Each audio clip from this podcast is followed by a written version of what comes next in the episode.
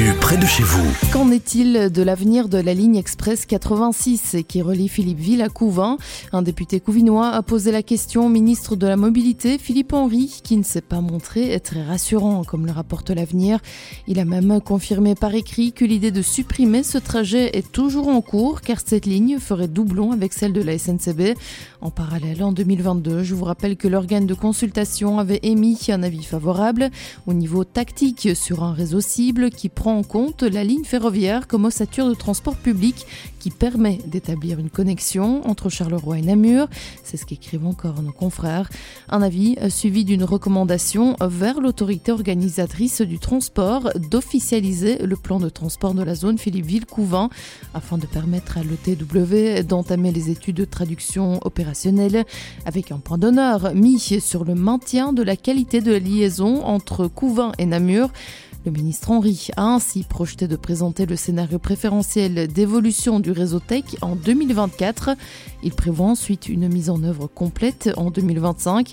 Par ailleurs, le ministre a assuré que tout le monde aurait son mot à dire puisque ce projet ne se fera pas sans concertation avec les communes et les citoyens concernés. Vous le savez peut-être, le commissaire divisionnaire depuis 22 ans, Benoît Dehon, partira à la retraite le 1er juin prochain. Il faut donc lui trouver un remplaçant et les candidatures pour le poste de chef de corps de la zone de police Haute-Meuse sont ouvertes depuis quelques mois. La commission de sélection s'est réunie ce mardi matin pour analyser la seule candidature retenue et entendre son dépositaire. Et pourtant, cette commission serait illégale, comme le rapporte la Meuse, car aucun syndicat n'a été invité, comme le déplore aussi le secrétaire national du SNPS Thierry Belin.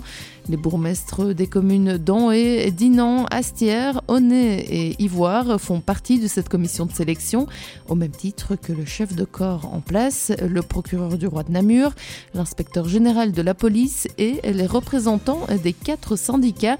Seul un délégué du SLFP était présent ce mardi. Les trois autres n'ont même pas été prévenus. Le SNPS envisage de déposer un recours, ce qui retarderait la potentielle nomination d'Edwin Dassonville, ancien chef de corps de Gemep-sur-Sambre. Bonne nouvelle pour la province de Luxembourg qui en 10 ans a réduit de plus de 30% sa consommation d'énergie. La députée Marie Vanard, désengagée, a rappelé qu'entre 2012 et 2022, l'institution a diminué de 33% sa consommation de chauffage et de 36% celle d'électricité et de 36% également à sa production de CO2. C'est ce que rapportent nos confrères de l'avenir.